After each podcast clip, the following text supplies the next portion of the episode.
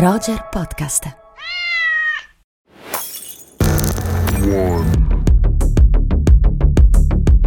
Ehi Malvi, sei pronta? Per cosa, Simon? Per lasciare questa terra. Scusa, in che senso? Come in che senso? Oggi andiamo nello spazio. Ah.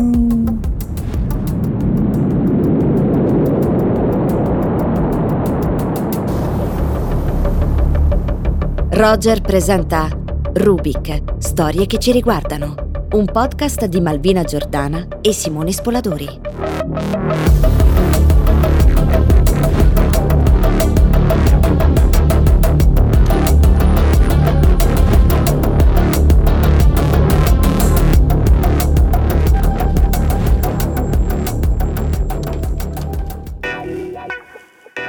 Simon, abbiamo un problema. Eh, Malvi, ne abbiamo più di uno, ma non siamo nel 1970 e questo non è l'Apollo 13. Vabbè, però è pur sempre la NASA. Ma no, non proprio. In ballo ci sono anche Mr. Elon Musk e la sua SpaceX. Eh, quindi siamo in una capsula privata. Esatto, esatto, perché vedi, il veicolo spaziale di Elon Musk ha sancito, direi in modo definitivo, ormai l'ingresso dei privati nello spazio.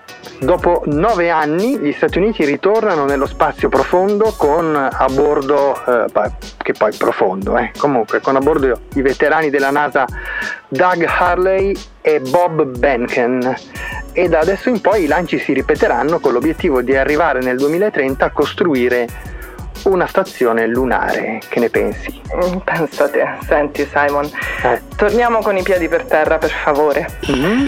Tanto avremo un ospite che tra un po' ci spiegherà che cosa ha in mente il tuo amico Elon ah. e tutte queste cose che stavi dicendo e oltretutto se penso agli Stati Uniti che festeggiano in questo momento, lasciamo stare, va? Sì, sì, sì. Allora senti, è meglio stare con i piedi per terra, come dici tu, rimanendo però nello spazio, oltre l'atmosfera terrestre. Che dici? Trovi sempre il modo per calmare le acque. Lo so, lo so. Allora, dato che il nostro Rubik oggi è dedicato allo spazio, alla fantascienza, come si sarà capito, a fare un po' il punto sullo stato generale della fantascienza, direi, che ne dici se partissimo dal pianeta Arrakis? Alla ricerca della spezia, dici? Eh, sì. Ci sto, Simon. Allora, scendi subito dalla navicella e lascia entrare Timothy Chalamet. Esatto, eh, ti piacerebbe, eh?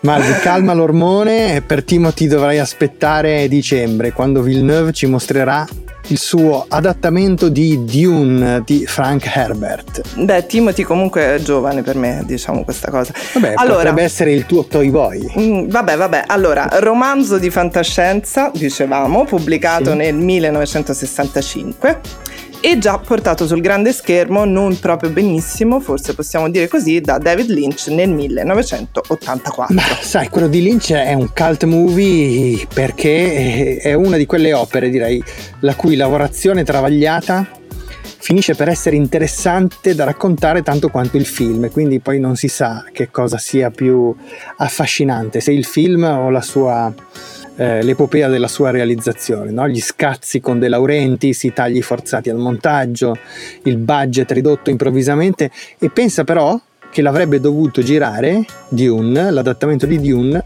Jodorowsky. Mm, eh, lo so, pensate che delirio di un fatto da Jodorowsky. eh, sì, eh sì, altro che Spezia. Sarebbe stato uno di quei film che, diciamo, lo devi vedere per forza mentre sei pesantemente fatto. Sul divano. Esatto. Senti comunque eh, Simon, partiamo da Dune perché se tutto andrà bene sarà insieme a Tenet di Christopher Nolan il filmone dell'anno, il grande ritorno della fantascienza in sala. Speriamo, speriamo e speriamo che eh, Tenet possa uscire un po' prima, come sembrerebbe che in autunno possa uscire Dune di cui si sa ancora poco, c'è solo qualche foto che circola e che vi renderemo disponibile sui nostri social ma che è molto atteso anche dati i precedenti con la fantascienza del regista canadese. Eh sì, belli. Arrival e Blade Runner 2049. Grandissimi film, Malvi, entrambi io li ho amati molto. Eh sì, anch'io. Allora, Simon, sì. interroghiamoci su un dettaglio. Vai. Negli ultimi anni c'è stata una proliferazione della cosiddetta fantascienza filosofica, fantascienza sì, sì, possibile. È tornata, è tornata. Esatto, penso appunto ad Arrival ma anche a tanti altri titoli. Certo. perché si è tornati a usare la fantascienza e lo spazio come metafora di mondi interiori? Mm. Diciamo così. Proviamo a dirne qualcosa di intelligente? Beh, proviamo a dirne qualcosa di intelligente. Lasciamo gli altri giudicare. Va bene, andiamo. Andiamo.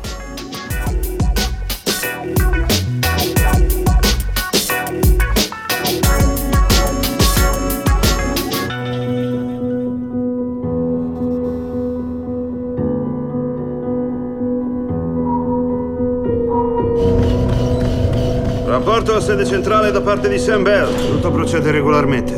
Passo e chiudo, giù il sipario, Dio benedica l'America. Senti Malvi, ma qual è il tuo film di fantascienza preferito? Diciamo però degli ultimi dieci anni. Allora, senza pensarci due volte ti dico Moon di Duncan Jones. ecco, sei la solita indisciplinata, eh? però io ti dico degli ultimi dieci anni e tu quasi a farlo apposta mi dici Moon che è del 2009 cioè, eh, tu sei un perfezionista incredibile non si può andare avanti così. Allora Intanto Moon è un film del mio cuore, Duncan Jones eh beh, è il allora figlio di David Bowie, così ti ho detto due cose.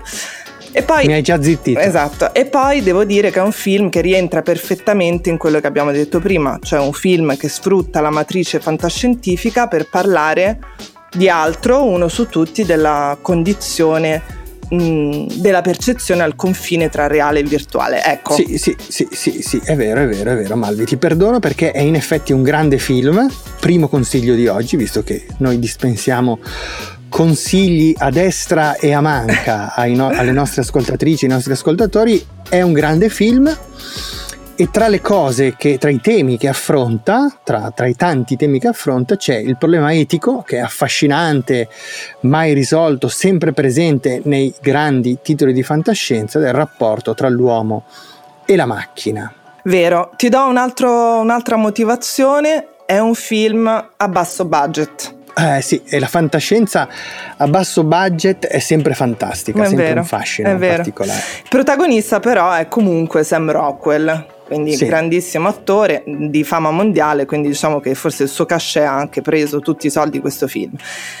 e il film racconta la storia di un uomo, che è appunto Sam Rockwell, unico protagonista di questo film, unico protagonista umano di questo film, in missione triennale per lavorare all'estrazione di elio 3 dalla superficie lunare per poi spedirla sulla Terra dove sarà trasformata in fonte energetica, in energia pulita, credo ha un compagno di avventura e di lavoro che è Gertie, un computer naturalmente, un'intelligenza artificiale meravigliosa e lo sviluppo della storia eh, è sorprendente, direi anche secondo me fortemente, è un film fortemente politico anche. Sì, sì, è vero perché la... si vede che lo amo, lo amo troppo questo film. Lo ami troppo, l'hai presentato perfettamente e aggiungo soltanto che qui la fantascienza diventa diciamo lo strumento, il dispositivo per denunciare uno sfruttamento del corpo dell'operaio, in questo senso è un film politico eh, qui questo sfruttamento è portato così eh, all'ennesima potenza sotto forma di iperbole e rappresentato, incarnato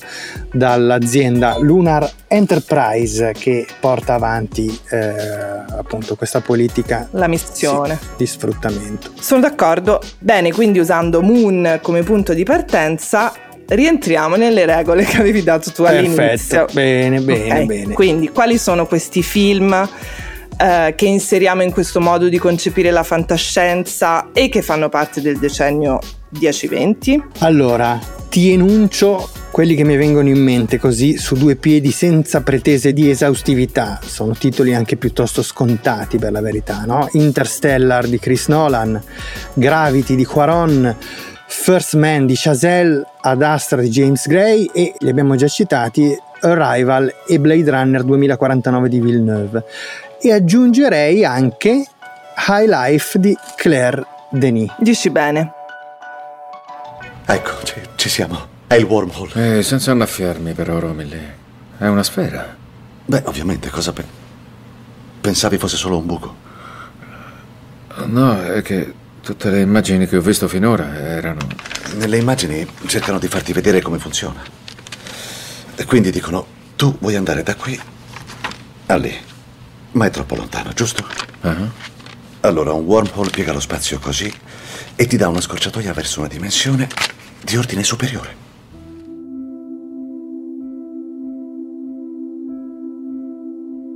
Allora, visto che ti piace fare gli spiegoni, se non sbaglio, definiamo Vabbè, cioè, meglio... le cose chiare, le regole, le regole, le cose chiare, le, le- le strutture evidenti. no? Esatto, affidiamoci alle strutture oggi. Oh, Allora, definiamo meglio il campo che stiamo provando a indagare. Sì, Quindi, sono tutte produzioni americane ad alto budget. esatto. Escludiamo Moon, che chiaramente, come dicevi Certo, tu, era del 2000, del 2000 e prima. Eh, ah, no, a parte Claire Denis, eh, sono tutti uomini. Sì, però sai, questo ovviamente non è un problema del cinema di fantascienza, è un problema del cinema americano tout court e del cinema in senso ancora più ampio, quindi è un tema a cui eh, dedicheremo certamente una puntata, però ecco, diciamo che non ci indica qualcosa di specifico secondo me rispetto al genere fantascientifico. No, ci indica il mercato, direi così. Esatto. Allora, quindi se volessimo trovare un comune denominatore tra questi film, potremmo dire che c'è una certa tendenza del blockbuster fantascientifico dell'ultimo decennio a raccontare, come avveniva 40-50 anni fa, storie ambientate nello spazio in cui la trama in sé ha molta meno importanza del significato metaforico e simbolico che contiene. Guarda, guarda. Ho fatto io lo Guarda. spiegone questa volta. Guarda, vedi? Cosa? Ho la pelle d'oca alta così, veramente, non avrei mai saputo dirlo meglio. Guarda, sei tremendo comunque. Allora, chiediamoci, perché per questo genere di riflessioni che riguardano grandi temi universali, il ruolo del padre, l'elaborazione del lutto, il rapporto tra linguaggio e Mhm. pensiero, si torna a usare lo spazio? Guarda, io la penso così. Da un lato, questi grandi problemi di carattere esistenziale sono in qualche modo resi più urgenti dalla trasformazione della nostra società, no? la, la dissoluzione della matrice simbolica della figura paterna, la difficoltà anche proprio per la rapidità della società stessa a elaborare lutti e dare senso alla perdita. Grandi temi di questo tipo diventano eh, in qualche modo più forti, urgenti, intensi e se ci pensi, in tutti questi elementi, in questi temi, il tempo gioca un ruolo fondamentale. Vero? Allora lo spazio consente all'immaginario di articolarsi senza limiti e spesso di giocare proprio con il tempo in maniera tutto sommato narrativamente plausibile e i grandi budget dei blockbuster di dare corpo a queste strutture simboliche imponenti. A lezione da Simon. Eh. Scherzo. Allora, mi sembra, no, mi sembra molto interessante quello che stai dicendo e per questo motivo sono ancora più curiosa di vedere come Villeneuve rileggerà oggi un romanzo come Dune di Herbert eh, che di spunti di questo tipo ne offre infiniti. Moltissimo, No? sì, sì, vero, vero. Quindi, Simon, ho solo una perplessità.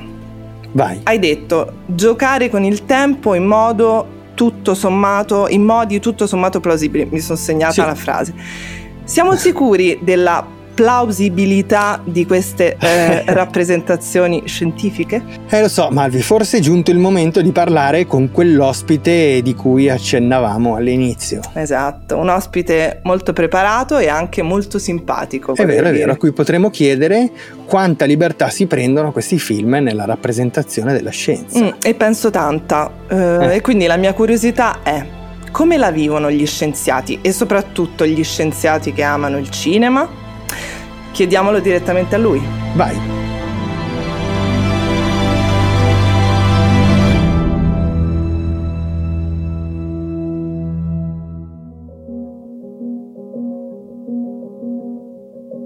Allora, abbiamo il piacere di avere con noi Luca Perri, eh, astrofisico dell'Istituto Nazionale di Astrofisica, astronomo dell'Osservatorio di Merate, conferenziere del Planetario di Milano e bravissimo divulgatore che collabora e ha collaborato con, eh, tra gli altri, CICAP Fest, RAI, De Agostini, Repubblica, Focus, Picaia, Notte Europea dei Ricercatori, Festival della Scienza di Genova, Bergamo Scienza e Planetario di Lecco. Benvenuto Luca. Grazie mille, grazie a voi dell'invito. Ciao Luca, anche da parte mia. Ciao, ciao Malvina. Allora, eh, Luca, tu più volte hai parlato di cinema e hai portato in giro per l'Italia una serie di lezioni che spiegano in modo brillante e molto divertente alcuni principi di astrofisica a partire da film famosi come Interstellar o Gravity. Anzi, direi a partire dalla demolizione dell'attendibilità scientifica di, questo, di questi film.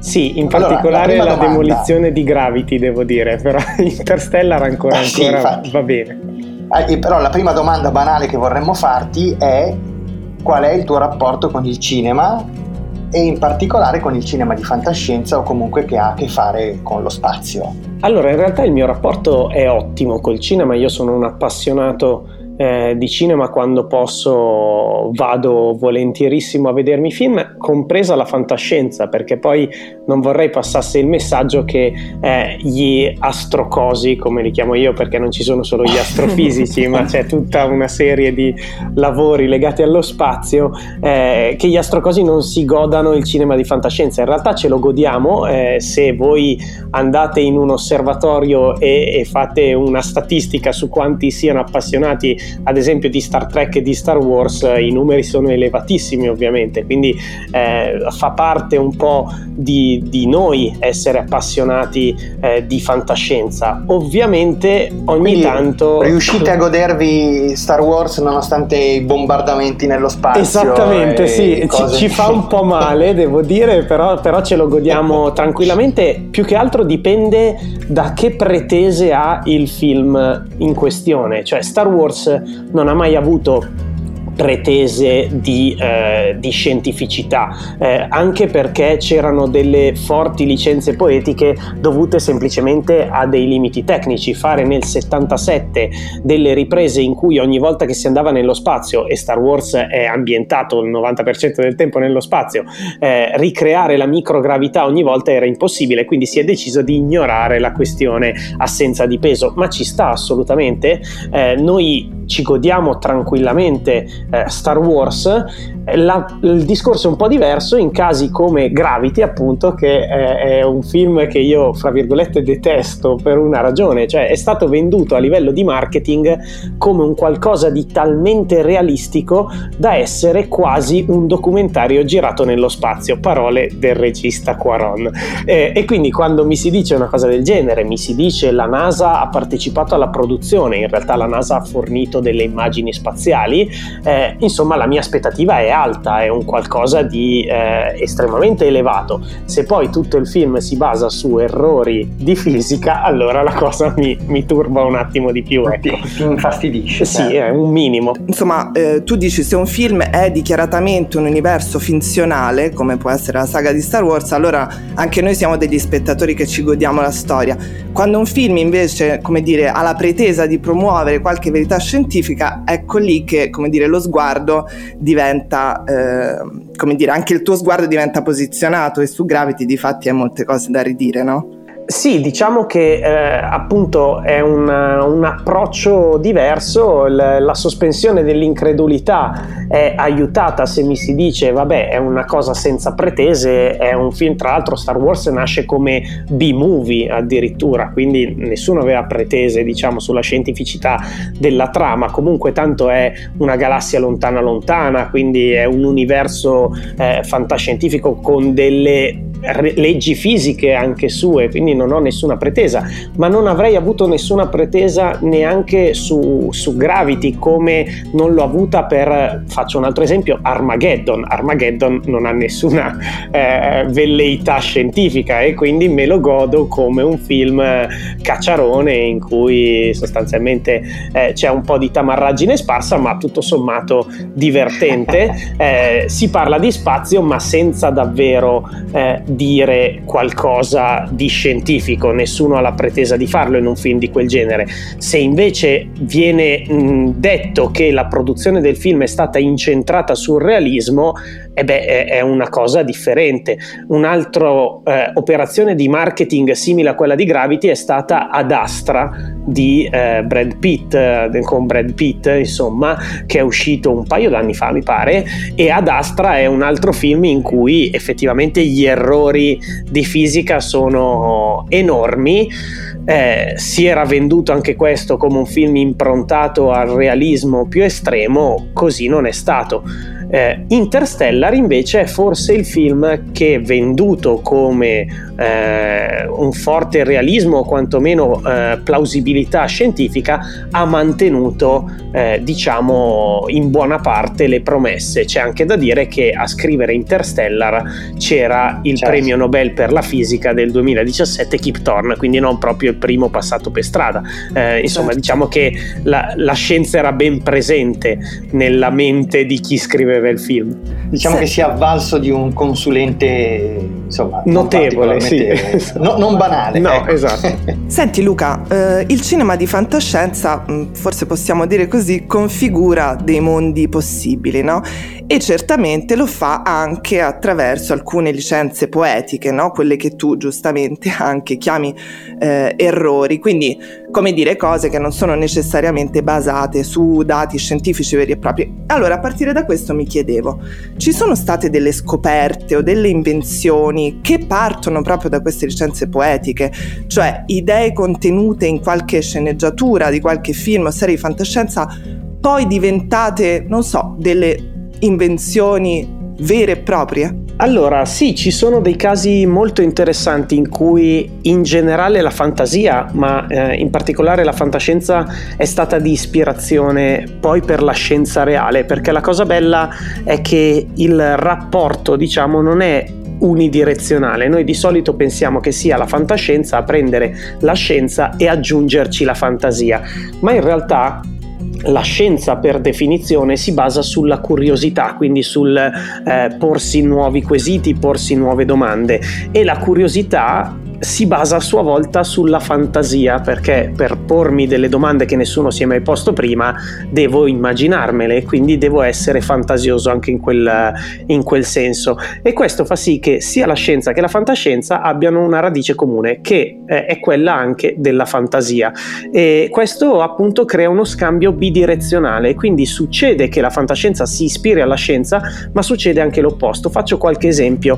Il comunicatore di Star Trek che quindi il capitano Kirk comunica col suo equipaggio con questo aggeggio, che è praticamente un Motorola StarTAC, quello a cozza, diciamo, che si apre. Quando i designer eh, hanno dovuto inventare un qualcosa per creare questo dispositivo, il Motorola StarTAC, si sono appunto ispirati a quello che era il comunicatore di Star Trek. Ma in realtà ci sono dei casi eh, meravigliosi per cui spessissimo dei pianeti che vengono scoperti al di fuori del sistema solare, i cosiddetti esopianeti, ne stiamo scoprendo migliaia, siamo oltre 4500, spesso prendono nomi da eh, pianeti della fantascienza, in particolare Star Wars, perché appunto vi dicevo siamo molto appassionati di Star Wars noi astrocosi.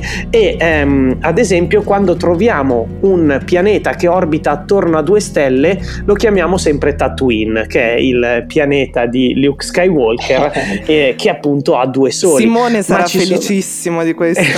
no, tra l'altro ci sono dei gruppi che si sono scannati. Sono felicissimo, sono felicissimo. no, ci sono anche proprio dei gruppi scientifici che si sono scannati perché hanno trovato contemporaneamente tre gruppi scientifici un pianeta che orbitava attorno a due soli e ognuno voleva avere il diritto di chiamarlo Tatooine per primo, insomma, quindi ci sono stati anche episodi spiacevoli, ecco.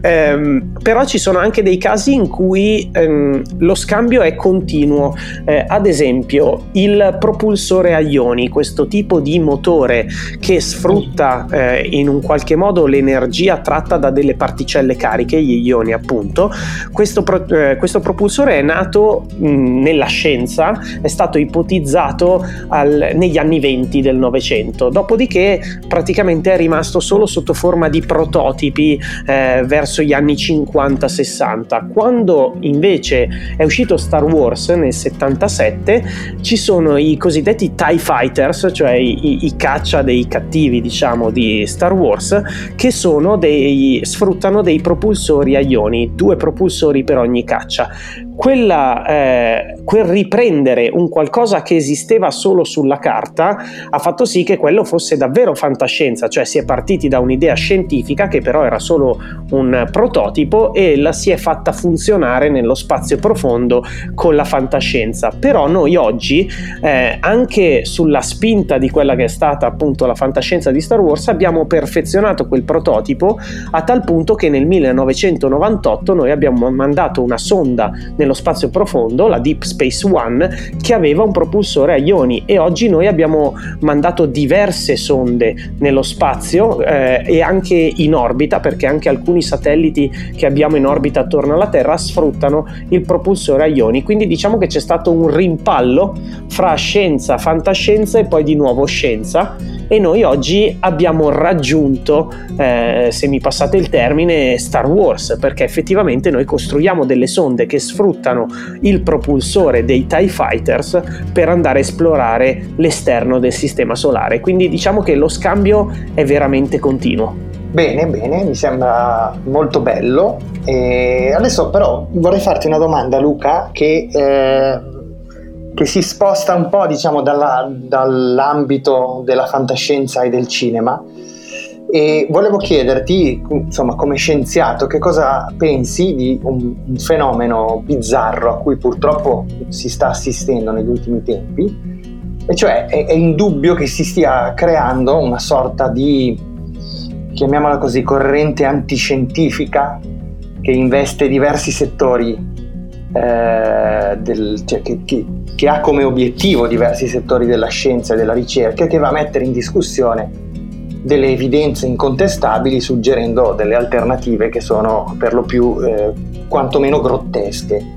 Allora, volevo chiederti qual è secondo te la ragione di questa deriva e se c'è sempre stata ed è solo diventata più visibile grazie ai nuovi modi di comunicare oppure è proprio figlia dei nostri tempi. È una Domanda difficile, è un problema complesso ed è difficile fornire una risposta semplice a un problema complesso. Diciamo che ehm, la risposta è entrambe le cose. C'è sempre stato eh, un allarmismo o un, passatemi il termine, complottismo legato ad esempio alle nuove tecnologie, cosa che sta avvenendo in questo momento. Eh, per fare un esempio, la questione 5G al momento eh, si sta avendo un, uh, un'eco mediatica forte. Eh, qualche giorno fa, un paio di giorni fa, mi è capitato sotto le mani, eh, tra le mani, un documento, un articolo di giornale di 50 anni fa in cui eh, si eh, poneva il problema la TV a colori è dannosa per la salute, quindi diciamo che eh, c'è sempre stato questo allarmismo legato alle nuove tecnologie, per quanto il 5G non sia una nuova tecnologia peraltro, ma c'era stato qualche anno fa per il 4G, quindi diciamo che è un fenomeno fenomeno che c'è sempre stato. Ci sono anche pubblicità di inizio Novecento in cui si, eh, si dice che le, i cavi della corrente elettrica saranno pericolosissimi per la salute dei cittadini. Sì, Quindi sì. diciamo c'è, è, è, un qualcosa che c'è sempre stato e che adesso ovviamente ha, è più sotto i riflettori perché siamo in un mondo iperconnesso, però è anche a Quindi sua volta... viene amplificato. Esatto, certo viene senso. amplificato, ma a sua volta è anche un po' figlio dei nostri tempi perché purtroppo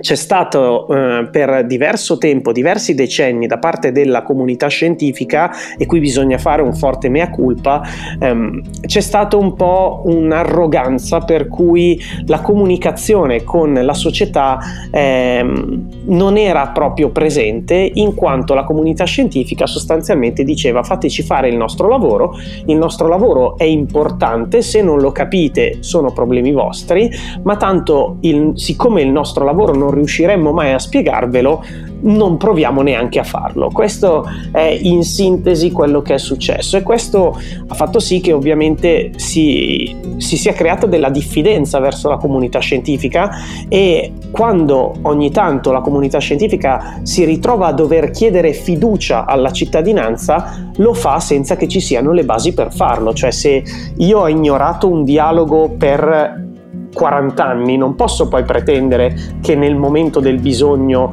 eh, quelli che ho ignorato mi diano tutto il supporto possibile. Aggiungiamoci certo, anche certo. il fatto che eh, la situazione attuale diciamo, del mondo con la pandemia ha aggravato ulteriormente questa situazione perché se io non ho spiegato alla cittadinanza come funziona davvero la scienza. La scienza non dà certezze, per definizione. La certezza al 100% nella scienza non esiste, proprio filosoficamente parlando. Eh, se io però questa cosa non l'ho fatta passare nel corso degli anni alla cittadinanza, eh, non posso poi stupirmi se la cittadinanza mi chiede delle certezze in un momento di pandemia, perché ovviamente mm. di fronte alla paura si, si, spera di avere certezze, e non posso poi eh, far capire loro in pochi attimi che la scienza è un processo lungo e che quindi in pochi mesi non si può affrontare con delle certezze un virus sconosciuto. E questo però fa sì che dal lato della cittadinanza si perda ancora più fiducia eh, come anche quando poi vedo degli esperti litigare fra loro su delle posizioni scientifiche, eh, la cittadinanza rimane turbata giustamente perché dice sì, ma come sì. non c'è un'unità da parte della comunità scientifica? Eh, anche qui il dibattito nella comunità scientifica è sempre avvenuto, solo che lo facevamo nella torre d'avorio, diciamo. Adesso che invece si fa sotto i riflettori, eh, se noi eh, abbiamo per anni eh, evitato di far capire qual è davvero il funzionamento del metodo scientifico, questo può turbare una cittadinanza che non è abituata appunto al, a, a, quelli che sono i meccanismi della scienza. Però la colpa è principalmente degli scienziati, cioè non è che sono, è ignorante la cittadinanza, è semplicemente che noi abbiamo ignorato la cittadinanza per decenni. Trovo molto giusto quello che dici e, e, e trovo particolarmente significativo e anche un po'... Eh come dire, inquietante il fatto che in questa proliferazione di virologi che c'è stata, eh, proliferazione mediatica di virologi che c'è stata durante la pandemia, ce ne sia stato qualcuno, anzi più di qualcuno, ma qualcuno in particolare che evidentemente sembra non aver capito questa cosa e ha continuato a porsi con questa modalità molto, eh, come dire, assertiva e eh, arrogante, come l'hai definita tu e credo che questo purtroppo contribuisca a deteriorare ulteriormente questa situazione. Poi forse possiamo anche dire che questo forse è figlio dei nostri tempi, per fabbricare una bufala, una fake news ci vogliono due secondi per smentirla, invece il processo è molto più arduo e complicato.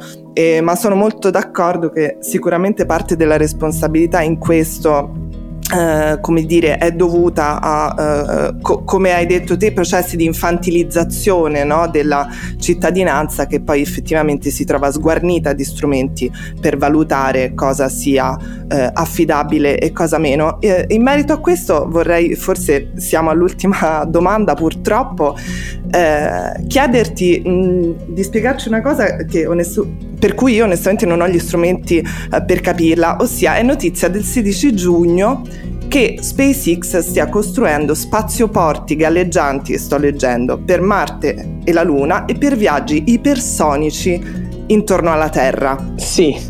allora, questo, questo, team di Elon Musk, dici qualcosa per favore. No, allora diciamo che eh, la, la, SpaceX ha inaugurato ehm, qualche settimana fa, cioè quindi eh, con il lancio della Crew Dragon eh, Demo 2, ha inaugurato quella che è davvero la nuova era dell'esplorazione spaziale. Eh, lo ha fatto non da sola, cioè è un processo che è durato, potremmo dire, una, quasi vent'anni eh, col supporto del governo statunitense, in particolare del dell'organizzazione della NASA, ehm, ha inaugurato questa nuova era in cui i privati potranno davvero dare un contributo enorme all'esplorazione spaziale abbattendone, si spera, i costi e quindi rendendola più accessibile a tutti. Eh, I privati hanno un grossissimo vantaggio rispetto a un'organizzazione governativa come può essere la NASA o l'ESA, eh, eccetera. Mm, loro possono progettare e lavorare su tantissimi diversi eh, progetti anche abbandonandoli o tirandoli su in poco tempo.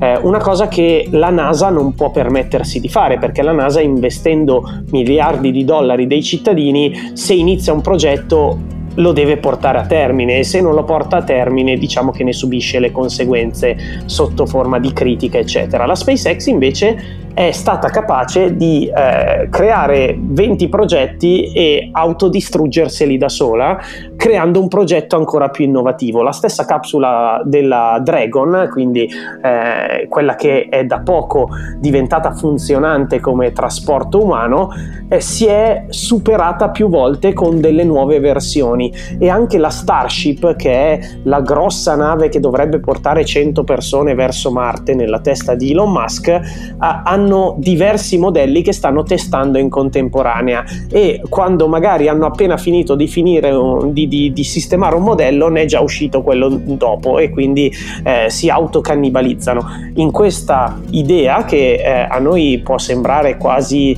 eh, eccessivamente spietata diciamo in realtà sta la forza dei privati e la SpaceX sta lavorando effettivamente a tantissimi progetti nell'ottica dei prossimi decenni, non anni, eh, e quindi effettivamente hanno iniziato a pensare a questi spaziporti, eh, hanno pe- iniziato a pensare a questi viaggi ultrasonici e tutto, ma anche su Terra, non solo nello spazio.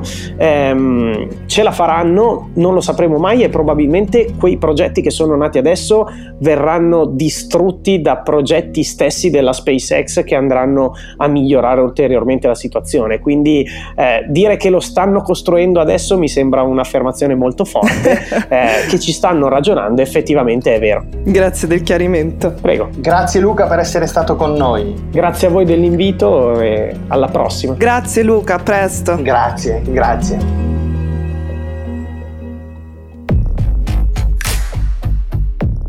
Allora Malvi, senti, fino ad ora abbiamo parlato di scienza e di fantascienza che esplorano lo spazio, ma questo genere ha un potenziale metaforico che funziona anche quando rimane sulla Terra. È un modo carino per dire che il cinema di fantascienza italiano non ha mai preso il volo, Simon?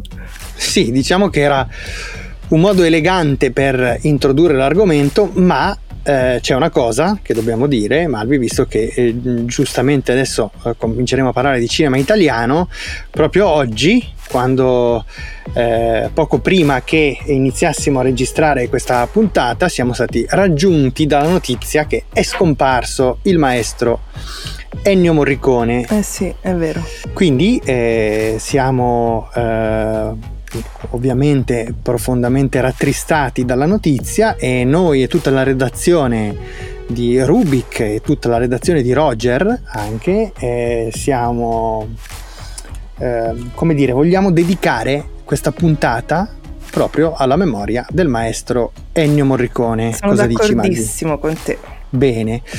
Allora qualche titolo italiano recente che usa il genere fantascientifico in modo raffinato anche in Italia c'è. Vero. Facciamo lo stesso gioco di prima allora, però questa volta uh, vai tu. Dimmi un film recente che ti viene in mente di questo genere italiano e che ti è piaciuto. Allora, ne ho tre, posso? Addirittura. Oggi così, proprio scombinata. Allora, sì, ne ho tre. Mm. Eh, tre piuttosto diversi tra loro. Vai. Allora, in ordine cronologico. L'ultimo terrestre. Vai, perfetto. 2011. GP. La leggenda GP, bravissimo. La leggenda di Caspar Hauser. Oh. Davide Manuli 2012 e Tito e gli alieni, Paola Randi 2017. Che ne pensi? Mi sembra un'ottima selezione. Allora direi partiamo dall'ultimo, cioè dal film di Paola Randi, Tito e gli alieni e sentiamo anche un pezzettino.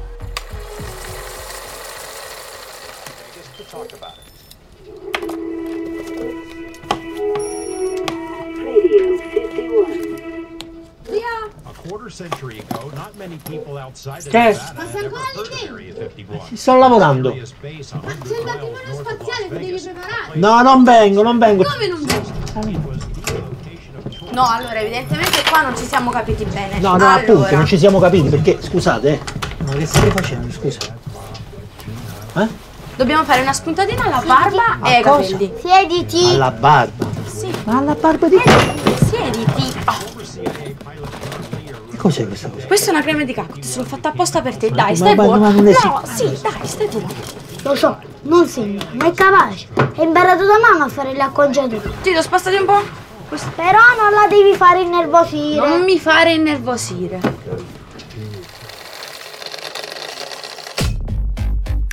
Allora, come abbiamo sentito in questa clip, si tratta di una commedia. Eh sì. Possiamo dire così, no? Sì, sì, sì.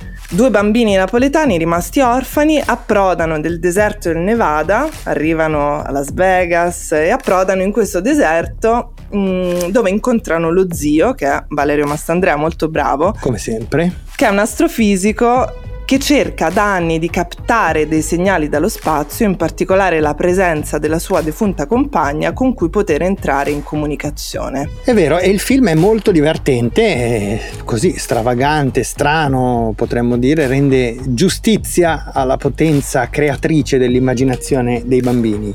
Sì, in fondo racconta un fatto che la scienza stessa conferma, questo l'ho scovato da, da un'intervista che ho ascoltato di, di Paola Randi, ossia che l'eco delle persone che sono vissute, dato che il tempo non è lineare, resta nell'universo, solo che noi non abbiamo gli strumenti per captarla. E il film, no? oltre a essere un'elaborazione del lutto, è un film dalla grande sensibilità, sì, sì. racconta poi no? questa, questa storia qui. È vero.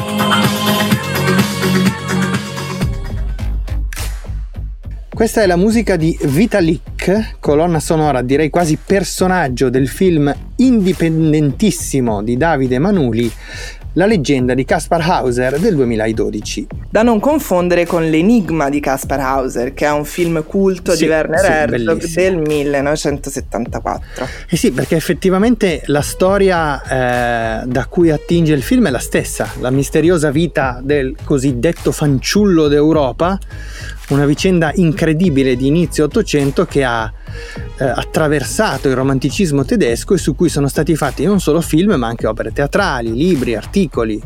Eh sì, Emanueli, che è un regista indipendente milanese, ma a mio avviso molto interessante, qui alla sua quarta regia, sceglie innanzitutto la pellicola, il bianco e nero, uh-huh. e fa un film tutt'altro che storico. Beh, Inizia sì. per dire su una spiaggia sorvolata da dischi volanti e diventa una sorta di commissione di generi mm, che devo dire si fa anche fatica a descrivere perché è, vero, è, vero. è no, una fusione tra, che lineare insomma esatto è una fusione tra il western eh, tra l'altro ambientato in Sardegna la fantascienza sì ehm, in cui si muovono attori fantastici assemblati da Manuli con grande coraggio. C'è Vincent Gallo che fa due parti, lo sceriffo e il pusher. C'è l'attrice performer meravigliosa Silvia Calderoni eh, che ha lavorato per lungo tempo con i Motus, ehm, insomma che noi amiamo moltissimo, che interpreta appunto questo androgeno Caspar Hauser. Poi ci sono la modella attrice Lisa Sadnawi, Fabrizio Gifuni e Claudia Gerini. Direi un ah, cast ah, folle e meraviglioso, sì. Sì, è un piccolo film che però è davvero un lampo di originalità nel quadro del cinema italiano, lo abbiamo un po' forzatamente inserito nel genere fantascientifico, più che altro perché avevamo voglia di consigliarne eh, la visione ai nostri ascoltatori. Esatto. E forse anche perché questa, poi, eh, questa storia della commistione, dei generi, eccetera, è una caratteristica del cinema italiano, no? del cinema italiano contemporaneo, quindi appunto difficile parlare di genere puro, tra virgolette, ci sono sempre contaminazioni tra paesaggi, stili, narrazioni e via dicendo.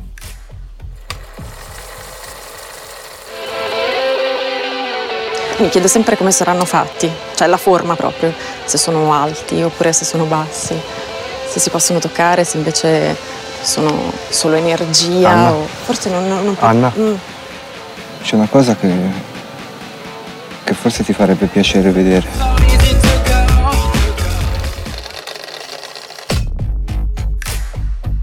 Allora, questo invece a proposito di contaminazioni era L'ultimo terrestre, Malvi, il primo film di GP del 2011. Che a me è piaciuto moltissimo, Simon. Sua opera prima, un film ironico, però molto profondo, e sulla solitudine, mh, mm, che mette in scena in modo molto interessante uh, la mascolinità, possiamo dire così.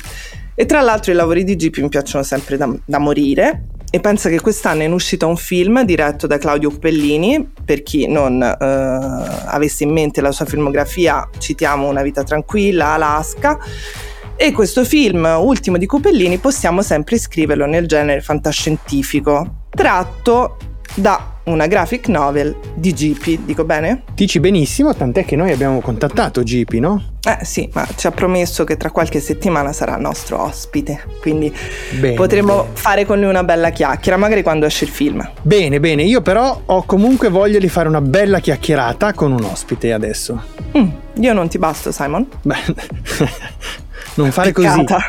Certo che mi basti, ma non dobbiamo chiuderci in noi stessi, dobbiamo essere una coppia aperta. Ah, giusto, hai ragione. Allora, per questo motivo abbiamo convocato un ospite, un amico, per parlare proprio del complesso rapporto tra cinema italiano e fantascienza. Bene.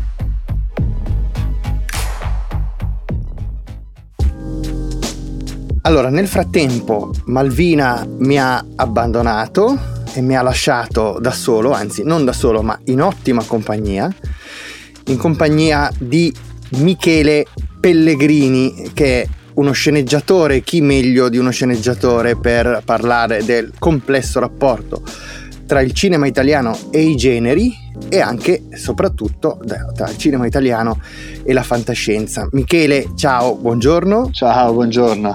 Michele, per chi non lo sapesse, è sceneggiatore di eh, film di successo e molto belli. Facciamo qualche nome, Michele. Non pensarci, Figli delle stelle, Odio l'estate, Tutto può succedere e potrei andare avanti. La felicità è un sistema complesso. La mafia uccide solo d'estate, Troppa grazia i Matataranni, insomma abbiamo eh, un, bel, un, un bel insieme di titoli però tu Michele sei anche un grande appassionato di fantascienza. Sì, sono... sì la fantascienza è stata diciamo sempre la mia... una delle... delle un po' insieme, insieme, al ciclismo sono forse le cose che, che, che, mi hanno sempre appassionato di più, non, non, non, so perché. E poi non so perché e, e poi alla fine sono, ho finito sempre col fare commedie fondamentalmente. E, però diciamo la mia grande passione è sempre stata quella della fantascienza, sia, sia romanzi che film. Tra l'altro poi io amo moltissimo la fantascienza, la space opera, eh? cioè mi piace molto la fantascienza diciamo, di altri mondi. Ma senti, eh, tu hai detto, hai fatto prevalentemente commedie, ma perché hai fatto prevalentemente commedie? Cioè è il, è il sistema che ti ha trascinato verso quel genere? E, e, e, come mai quindi, essendo la fantascienza tra i tuoi generi preferiti, non sei riuscito ancora a cimentarti con questo genere? Allora, questo credo che sia proprio la domanda, la domanda più dolente e fondamentale, credo, nel senso che, che mm, io lavoro, faccio questo mestiere da boh, ormai sono vent'anni, forse di più. Diciamo, io ho fatto il centro sperimentale, anzi, prima ho fatto il dance, ho fatto il centro sperimentale a Roma, ho iniziato abbastanza presto a scrivere. Ho scritto. Sì, anche perché sei giovanissimo, no? nonostante tu abbia una filmografia molto ricca, diciamo che sei, che sei eh, ancora giovanissimo. No? Eh, diciamo ora, giovanissimo no, diciamo. In, no, no, giovanissimo, giovanissimo. Sono ancora giovane. Tra i 40 e i 50 si è giovanissimo. Sì, ok, allora va bene, sì, se sì. questo è il parametro, ci sto, ci sto dentro. il parametro è questo. Dentro è che non ho ancora 45, quindi va bene. No, e, ehm, Perfetto. Io, diciamo, ho avuto la fortuna di iniziare a lavorare molto molto presto, quindi, quindi è tanto che bazzico produzioni, sono state fatte tanto, nel bene o nel male, diciamo, ho, fatto, ho scritto tanti film e tante serie televisive, e, ehm, ma io sarà almeno 15-20 anni che io provo a, a tirare giù idee per, eh, diciamo, di genere. Poi poi lavorando tanto su un certo tipo di su, su, su, un prodotto che è quello della commedia che di per sé è un macro genere no? quindi comunque non è che io non ha è come se mi fossi tirato addosso in questi anni eh, un po' una nomea, un po' uno che un'etichetta. un'etichetta, ecco perfetto. Eh, non so quanto possa interessare parlare della mia carriera, però diciamo prendendo. No, no, è fondamentale, anzi, perché, perché una delle domande che ci che ci porremo nella parte successiva del nostro Rubik eh, io e Malvina è proprio questa, cioè come noi citeremo anche dei film di fantascienza fatti in, in Italia negli ultimi anni o che perlomeno si avvicinano al genere fantascientifico, però c'è sempre una commistione eh, con la commedia e allora questa è una questione interessante. Allora, io credo che sia dovuto... Dunque, mh, mm, eh, per rispondere alla domanda che mi hai fatto, in sostanza è come mai hai fatto tanta roba, tanti film, tante serie non ti sei mai cimentato in una storia di fantascienza, nonostante che passi la vita a leggere romanzi Urania di fantascienza e vedi film e appunto se mi chiedi quali sono le mie serie preferite, io vado da The Terror a Game of Thrones a ovviamente come dire...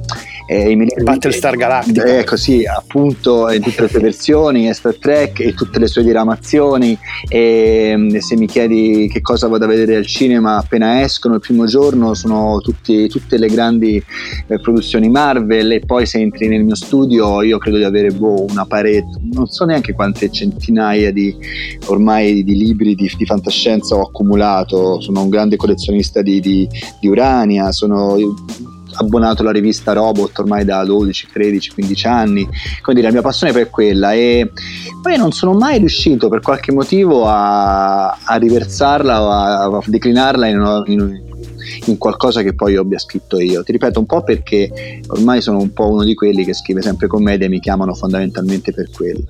E poi ogni volta che comunque mi sono cimentato, sono arrivato magari molto vicino a qualcosa, poi per un motivo o per l'altro non si è fatto, ma non è un problema solo mio, problema un po' culturale, produttivo di questo paese dove comunque lo spazio per i generi eh, a un certo punto si è ristretto tantissimo con la fine degli anni 70, diciamo, questo lo sappiamo, è, eh sì, accademia. Eh sì. Poi dopo a fatica, eh, anche, si è riuscito poi a allargare le maglie diciamo, siamo stati schiacciati da, o dalla commedia o da, o da un certo cinema re, realista, no? quel realismo che un ha un po' ingrigito la nostra, la nostra, cinematografia negli anni e per un discorso anche veramente molto molto culturale, di diffidenza. Eh, poi siamo riusciti a far ripartire il genere con il crime, quello insomma penso che ormai siamo, siamo riusciti alla grande, no?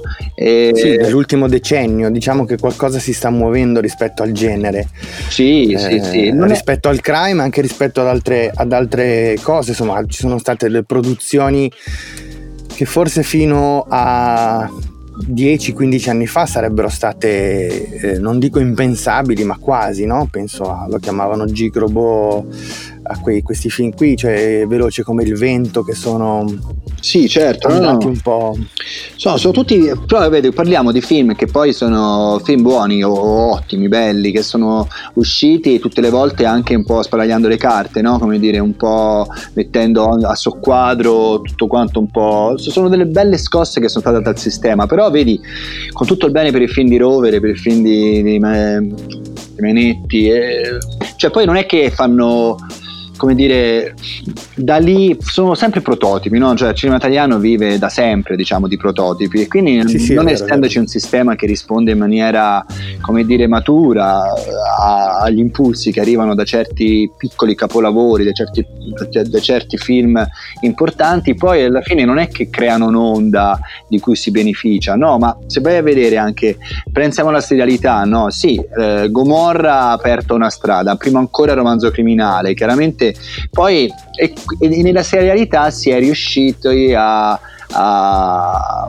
a, creare una specie di grande, di grande di movimento, diciamo, sul crime. No? Poi nel bene o nel male sono stati fatti altre, altre serie su, con quello sfondo lì. È, è diventato quasi un marchio di fabbrica italiano che che essendo un'industria sempre un po' come dire tra l'artigianale e l'improvvisato poi alla fine purtroppo quando si spalanca la, l'opportunità di un genere poi quel genere divora gli altri. E quindi qui stiamo sempre a fare le solite serie dove dove appunto ci va bene se c'è del crime, ma come mettiamo piede in qualcosa che non sia il crime, ma puntiamo in alto e puntiamo al fantasy, puntiamo al mystery senza fare nomi, poi insomma vengono fatti passi falsi.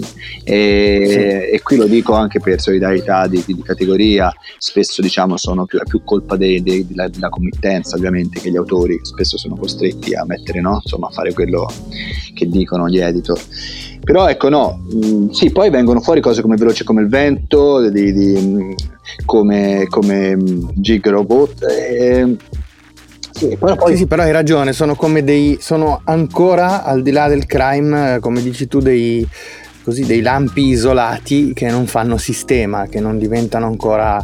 non riescono a, a portare il cinema italiano oltre a quel problema culturale cui facevi riferimento tu e che rende. Eh, impossibile anche eh, l'accesso a determinati generi, appunto come la fantascienza. La fantascienza è quello, forse io credo, credo quello che paga di più una diffidenza, un ritardo culturale.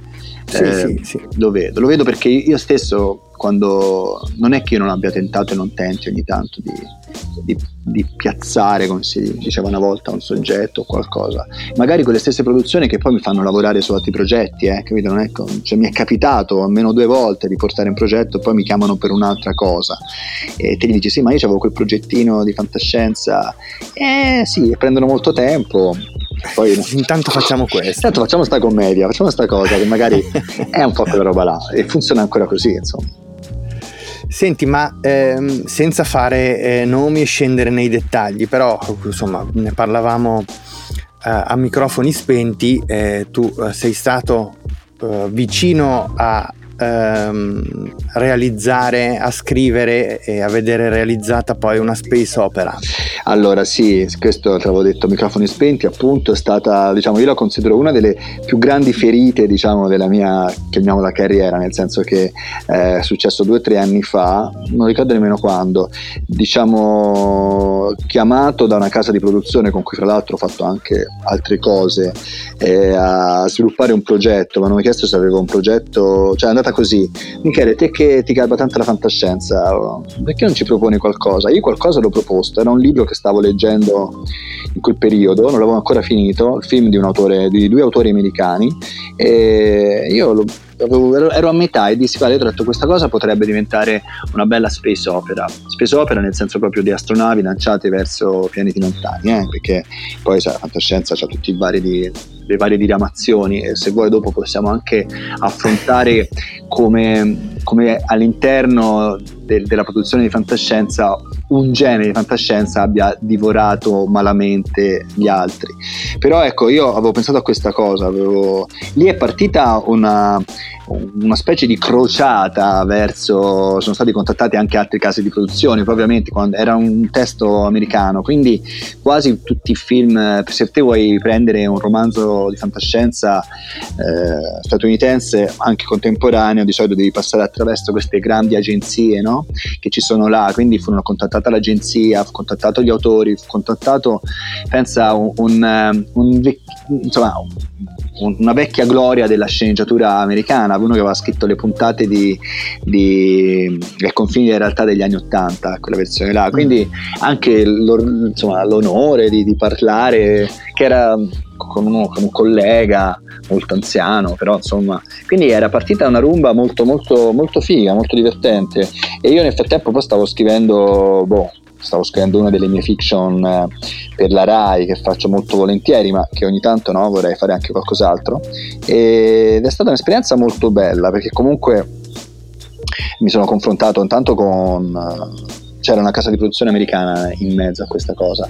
Ed è stato molto interessante ma siamo arrivati veramente io, io, io stavo scrivendo l'outline nel frattempo avevo cambiato un po' di cose avevo eravamo arrivati addirittura pensa ai modellini delle astronave le motini, ai modellini Fantastico. in 3D perché comunque era una produzione importante ma e che cosa l'ha fatto naufragare? Ha fatto naufragare tutto perché la produzione italiana di cui non farò nome, però vorrei tanto farlo, quando si è trattato Vuoi di... darci degli, delle allusioni, insomma, degli indizi? Allora, non è una di quelle produzioni che... Eh, diciamo, è una produzione che spesso fa altre cose, cioè lavora nel campo dell'audiovisivo, produce varietà, produce un sacco di cose, non, penso che non sia mai, forse era il suo primo, secondo progetto di, diciamo, scripted, no? di, di, di serialità.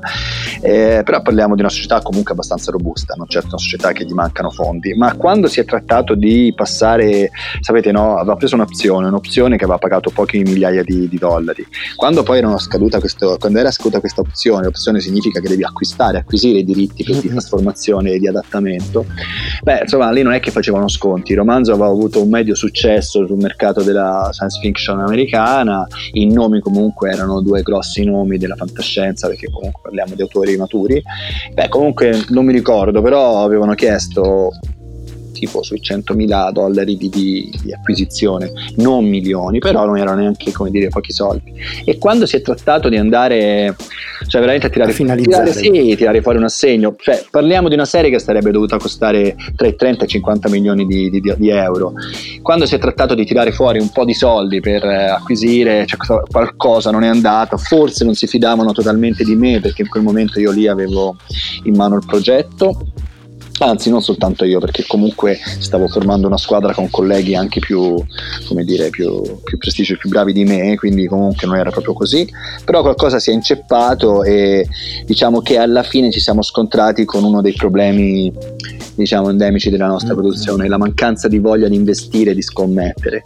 Quindi quindi alla fine questa cosa qua non, non è andata. L- la società che gestiva che, che aveva che aveva i diritti di questo romanzo non ha aspettato un giorno a, a venderlo a qualcun altro, anche perché funziona così, no? nel momento in cui un romanzo, ma quel romanzo lì era uscito due o tre anni fa negli Stati Uniti, poi era stato tradotto in Italia e nessuno l'aveva notato, però poi quando si fa avanti una casa di produzione europea con una piccola casa di produzione americana hanno chiesto quei diritti è come certo. se avesse riportato all'attenzione del mercato quel romanzo.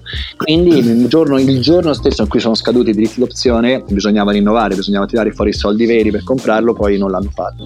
Quando poi hanno tentato, perché poi il progetto è andato avanti per un po', hanno tentato di acquisire quel, quei diritti, ormai non erano più... Era tardi. Sì, non erano più disponibili e io mi sono trovato con, con un anno e mezzo di lavoro, neanche pagato quasi, a, vabbè, però insomma sono, sono come dire, io non mi posso lamentare perché ho sempre avuto la fortuna di lavorare tanto, quindi, però certo. E, senti Michele, volevo farti due nomi che abbiamo citato anche nella nostra chiacchierata eh, appunto a microfoni spenti, eh, che eh, sono due nomi interessanti da fare per eh, aggiungere ulteriori considerazioni sull'assenza di questo genere dalla, eh, dal, dal cinema italiano. Questi nomi sono Franco Forte. Certo, sì. E poi il nome di una scrittrice che abbiamo fatto ieri, che era Francesca Cavallero. Ah, perfetto. eh, guarda, Francoforte è uno scrittore eh, di, di, fantascienza, anche lui scrive moltissimo anche romanzi di storici, no? Ha scritto, io, io sì. ne ho letti molto, ne ho letti almeno un paio, me lessi Caligola, ne ho letto eh, poi una cosa su Cesare, quindi lui è uno, uno, scrittore di genere robusto, ma è anche un grande curatore e adesso ha curato in questo periodo il eh, Mille Mondi Urania uscito in edicola. Scusa, eh, se mi chiedevi questo mi chiedevi. Io, io poi non li. Sì, sì, no, no, è, è proprio perché, perché, ieri facevamo questa considerazione, no? il fatto che. Um, Urania, cioè eh, che è una, una, una, collana di fantascienza uh, che è, è, è, tornata negli ultimi anni ad essere, come dire, non solo molto eh, molto letta e molto frequentata dagli appassionati di genere, ma eh, a proporre anche cose di eh, altissimo livello e Franco Forte è eh, il curatore di, di, di Urania, no? Sì. E quindi, come dire, fa ancora più specie il fatto che il cinema italiano ignori questo genere, pur avendo comunque dal punto di vista letterario una certa fertilità nella, nella pubblicazione di testi interessanti ma eh, questo io credo sia un po', non so se è un paradosso, però secondo me questa disattenzione nel mondo produttivo dell'audiovisivo italiano per quello che bolle in pentola, nella, eh, diciamo nella, non, poi non è soltanto uranio ovviamente, eh, ci sono anche, eh, escono continuamente certo. raccolte di altre case editrici, ci sono case editrici importanti che comunque continuano a proporre eh, la fantascienza italiana, Fanucci, Fazzi, cioè comunque voglio dire, la sì, sì, rivista sì. Robot diciamo che Urania era il più facile certo, da citare, anche perché sono, sono 70 anni, eh, quasi 70 anni di, di vita e, e, c'è una longevità a cui corrisponde però anche una grande, eh, una grande mh, mm, come dire, fertilità, come dicevo prima, eh, sotto la, la, direzione editoriale di Francoforte da qualche anno soprattutto sono particolarmente in forma, diciamo. Ma certo, certo, sì, sì, questo diciamo è il più vistoso, più meritevole forse, anche perché poi intanto l'allure, il romanticismo che, che deve continuare ad andare in un'edicola certo. a chiedere l'Urania, eccetera, eccetera. Poi appunto... E poi c'è il premio Urania che è stato... Poi c'è il premio Urania. Che, certo. continua, appunto, Francesca Cavallero che l'ha vinto due anni fa, eh, e per, per, citarne uno, insomma, però ci sono tanti, tanti eh, scrittori interessanti e tanti romanzi interessanti che passano proprio dal premio Urania. Sì, sì, e guarda, sì, infatti io, io poi nella Francesca Cavallero, che io ho letto l'Urania che fece due anni fa, eh, l'ho trovato molto bello, sorprendente. E, no, quello che, che veramente mi lascia comunque perplesso è che eh, io bazzico molto no, le case di produzioni. Sulle scrivanie dei produttori e degli editor, di chi lavora per loro è un continuo ammucchiarsi di libri, di volumi, quindi è facile trovare l'ultimo romanzo de- dello scrittore X o Y, però non trovi mai, io non, non riesco mai a trovare, non vedo mai veramente un... Uh, um, cioè, parliamo di Urania, ecco, mi domando, ogni tanto escono dei belli romanzi Urania anche scritti da italiani, come dire, se è scritto da un italiano, se tu sei un produttore italiano è molto più facile, no? Alzare il telefono, andare a cercare su Facebook eh sì. e dire, oh, ce l'hai, qualcuno te l'ha appassionata la tua storia, mi, ma anche se la storia in sé non fosse, eh, non fosse davvero così cinematografica, comunque spesso dentro un mero romanzo c'è uno scrittore e uno scrittore dentro la testa di uno scrittore ci sono mondi, ci sono storie che potrebbero potrebbero diventare dei bei film e delle belle serie. Ecco, eh, non, non, li vedo mai, non c'è mai questa attenzione. Nel senso mm, è come se ci fosse proprio una sorta di disaffezione, di disattenzione verso quello che invece potrebbe essere una bella risorsa per, per, per il nostro cinema e la nostra serialità. E, e, io non ho ancora capito che cosa davvero freni i nostri produttori a non voler perlustrare questo mondo. E, e quindi un di, con un po' di amarezza dico che c'è una, una distrazione secondo me un po' imperdonabile in questo momento, anche perché appunto c'è qualcosa che bolle. Credo che sia, che sia davvero una questione di di prospettive culturali, di stereotipi e di, di etichette, come dicevi tu, eh, che vengono anche un po' appioppate ormai da anni al nostro cinema, per cui evidentemente un, un'avventura produttiva di questo tipo è ancora considerata eh, estremamente rischiosa e, e, non c'è nessuno che abbia voglia di prendersi questo rischio, almeno. Però sì, qualcosa sì. bolle, si dice, quindi... Ehm, sì, certo, Speriamo. poi c'è anche un, una cosa che secondo me deriva da, da una, non, dire arretratezza no, non va bene perché sarebbe troppo snob, poi chi sono io per dirlo, però ecco diciamo che c'è un rapporto con la fantascienza e un po' con la fantasia in questo paese, almeno negli ultimi boh, 20-30 anni, viziato da vari motivi, eh, condizionato da, da, vari motivi, da, anche dalla storia del nostro cinema, però c'è anche il fatto che spesso noi è come se avessimo abdicato l'idea del sogno, della fantasia, spesso quando si parla di genere, non a caso noi, eh, noi, noi affrontiamo molto i temi, i generi nichilisti, questi, no? E anche quando si fanno o si toccano eh, storie di fantascienza, perché di questo stiamo parlando oggi, se ci fai caso poi siamo sempre a parlare, siamo un po' come se fossimo ossessionati di quello che siamo e che ci circonda. Quindi tutte le storie di fantascienza che si fanno in Italia, nel bene o nel male, anche le cose più o meno riuscite, però hanno, hanno a che fare sempre con la distopia. Distopia, fra l'altro, è proprio il titolo dell'ultimo Mille Mondi Urania. Voglio dire, da noi c'è poco spazio per la space opera, per uh, i, viaggi, i viaggi, anche nei viaggi nel tempo. Si cerca sempre di rimanere, funziona molto l'ucronia, la distopia. Se ci fai caso, anche gli ultimi sono sempre gli extraterrestri al limite che arrivano da noi, noi non si va mai da nessuna parte. E, davvero, cioè, è una cosa che noi facciamo un po' fatica a, ad amare, diciamo, eh, ad abbracciare l'idea della fantascienza, cioè dico, alla Star Trek o alla, o alla, o alla Guerre Stellari, no? Cerchiamo sempre di, quindi si parla di futuri vicini, ma non troppo, dove, capito? Allora perché, perché è come se ci fosse qualcosa che ancora un po' blocca, ci blocca in Italia, ecco, quindi questa è un po' una cosa. Non a caso da noi è molto famoso Philip K. Dick, perché Philip K. Dick poi alla fine i suoi romanzi migliori sono sempre quelli ambientati in, in, un, percor- in, uno, no? in un paesaggio alternativo, ma quasi sempre sulla terra, insomma. Senti Michele, io eh, starei a parlare qui eh, con te di fantascienza per uh, ore, è stata una conversazione interessantissima, però abbiamo già ampiamente oh, sforato ma io vi ringrazio il tempo. di avermi dato e poi eh, Malvina, che eh, oggi non era presente a questa conversazione, mi cazzierà sicuramente. Aia. Quindi ti saluto e ti ringrazio. E io ringrazio te veramente eh, di avermi ascoltato.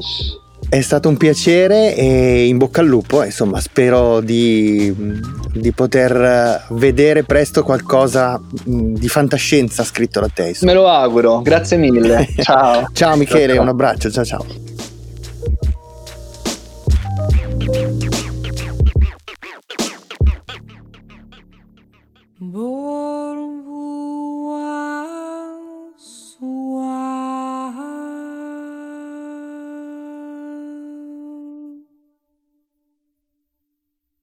Tatsavi turvare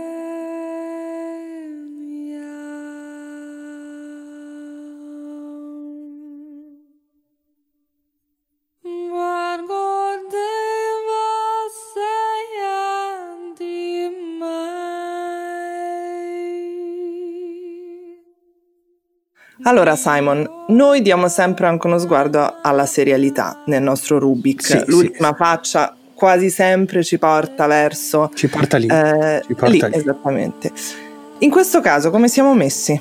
Dunque, innanzitutto fammi dichiarare apertamente che per me una delle serie più belle di tutti i tempi è proprio una eh, serie di fantascienza e parlo naturalmente di Battlestar Galactica che eh, ora si può recuperare, pensa che bello, per intero su Amazon Prime Video. Vedo che la tua nerditudine eh, viene sì, sempre sì. fuori in qualche modo. Eh? Sì, Comunque, eh, sì, è vero, è una grande serie. Eh, però oggi, ah, dico, ok, stando alle mie regole, insomma, quindi. Negli ultimi mesi, nelle ultime settimane, ah. mentre Elon Musk lancia il suo dragone nello spazio ci sono serie di fantascienza che possiamo ricordare? Mm, proviamo. Riconosciamo una tendenza comune come per il cinema? Proviamo, proviamo. Allora, proviamo a ragionare, Malvi. Allora, Netflix ha pubblicato di recente una serie diciamo così interessante nelle premesse ma molto deludente nel risultato e che parte proprio dall'attualità. Ti riferisci a Space Force, giusto? Sì, una serie molto politica, Space Force, che racconta in una modalità che vorrebbe guardare quasi a Mesh, eh, alla surreale decisione di Donald Trump di creare una divisione dell'esercito destinata a conquistare lo spazio. Protagonista di Space Force è Steve Carell, la cui interpretazione del generale a capo di questa divisione risulta piuttosto sì, scialba, no? un po' come tutta la serie. Decisamente, diciamo. che quindi questa volta non consigliamo, anzi vi consigliamo di evitare, ma è interessante citarla perché si aggancia all'attualità. E sai che invece una serie, secondo me, molto riuscita, che ha anch'essa a che fare con una lettura politica dell'attualità, è For All Mankind, una delle serie originali di Apple TV Plus. Eh sì, Simon, bellissima. Sì, è una potente ucronia, cioè come sarebbe andata la corsa allo spazio se ad andare per primi sulla Luna fossero stati i russi. Esatto, ma non solo. L'orgoglio ferito degli americani, le analogie tra Nixon e Trump, eh, le riflessioni molto acute e taglienti sull'esclusione delle donne dalla space era. Sì, è vero, no? è vero, gran bel prodotto, gran bel prodotto. Comunque ne escono tante in effetti. Sì. Pensa a Picard su Amazon Prime Now, che conoscendoti ti stai divorando. Invece no, Malvi, cioè l'ho vista, ma non sono un fan integralista di, di Star Trek. Comunque è un bellissimo lavoro anche questo, sicuramente. Senti, ma se inserissimo in questa carrellata due serie come Stranger Things e Dark e anche, e anche senti qui di OA che insomma a me è piaciuta tantissimo la prima stagione, la seconda un po' meno? Brava, mi sembra una grande idea Malvi, sai perché? Perché mi pare che tutte e tre siano emblematiche di un'altra, eh, diciamo così, intenzione di gestire la fantascienza e i viaggi nel tempo, direi eh, in modo piuttosto politico. Cioè? Mi spiego, queste serie sembrano dirci, tra le altre cose, che in qualche modo nel nostro tempo si stanno riaffacciando gli elementi fondamentali di un decennio politicamente, socialmente per me anche esteticamente inquietante come gli anni Ottanta. Ripensiamo per un attimo alla sequenza iniziale di Velluto Blu Eh, di David sì. Lynch. Dici che c'entra? No, c'entra, Eh, c'entra, Quella in cui, esatto, quella in cui dopo averci mostrato la perfezione della provincia americana, Lynch improvvisamente guarda così da vicino il bel praticello innaffiato davanti alla villetta da rivelare il suo substrato nascosto, Sì. orribile, inquietante, eh, gli insetti ammassati l'uno sull'altro immersi nella terra. Ti ricordi? Mi ricordo e mi sembra un riferimento perfetto perché prendendo una delle tre, ad esempio Stranger Things, senza fare nulla di originale, fa più o meno la stessa cosa, no? Cioè guarda l'America di provincia degli anni Ottanta ribadendo questo tipo di prospettiva linciana, cioè mostrando come dietro l'apparenza di una società perfetta ci sia l'inquietudine della rimozione di tutto ciò che è diverso, strano, anomalo e che in qualche modo è taciuto e soffocato. Giusto. E poi si potrebbe anche parlare della ricostruzione di un'epoca. Sì, del modo in cui sono rappresentati gli anni Ottanta. Esatto, certo, quella di Stranger Things non è la prima rievocazione cinematografica o televisiva degli anni Ottanta, Mhm. prendiamo, che so, The Americans, per Bellissimo. citare una serie di successo, esatto, o Super 8 di J.J. Abrams, ma qui ci sono, mm, c'è diciamo una maniacalità, no? Un'abbondanza di dettagli e un sincretismo di riferimenti che fanno davvero respirare l'aria di quel decennio. Sì, allora perché questo meccanismo funziona così bene? Perché, e tra l'altro lo stesso discorso potrebbe essere fatto anche per Dark, viene chiamata in causa la fisica quantistica, vengono chiamate in causa le teorie del multiverso, c'è questo portale che nella prima stagione di Stranger Things si apre all'interno del laboratorio, è come se il decennio reganiano, quindi gli anni 80, e quello trampiano si unissero come se volessero dirci questo, queste strutture narrative. È vero, il mostro che terrorizza la comunità al centro della serie viene infatti dal sottosopra, l'upside down in originale. Sì. Un universo parallelo, oscuro, terribile, come dicevi tu prima, che è eh, spazialmente sovrapposto al nostro ed è popolato da creature terribili. Eh sì, e se si apre quel portale eh, e lo si spalanca su quello che sono stati gli anni 80, potrebbe uscire il prodotto mostruoso di questo recupero eh, di, di quel decennio, insomma, uno dei grandi protagonisti di quel decennio, l'idolo del Patrick Bateman di American Psycho era proprio eh, Donald Trump. Eh sì, senti Simon, stavolta te lo dico io però, Cosa? è il momento di salutarci. No, Beh sì, è arrivato. è arrivato anche questa volta e allora eh, ci diamo appuntamento alla prossima puntata di Rubik. Nel frattempo, se le nostre ascoltatrici, i nostri ascoltatori dovessero sentire la nostra mancanza, possono come sempre scriverci una mail a redazione chiocciola roger-podcast.com oppure scriverci sulla nostra pagina Facebook, sulla pagina Facebook di Roger. Benissimo. Malvina, grazie. Alla Ciao, prossima. Simon. Ciao. Ciao. Rubik è un podcast originale di Roger, ideato e condotto da Malvina Giordana e Simone Spoladori. In redazione Beatrice Baggini, Daniela Clerici, Stefania Noiosi, Silvana Maggi e Nicolò Merlini. Sound design a cura di Simone Pavan. Prodotto da Marco Zanussi per Skills Management Group. Tutti i diritti riservati a Skills Management Group.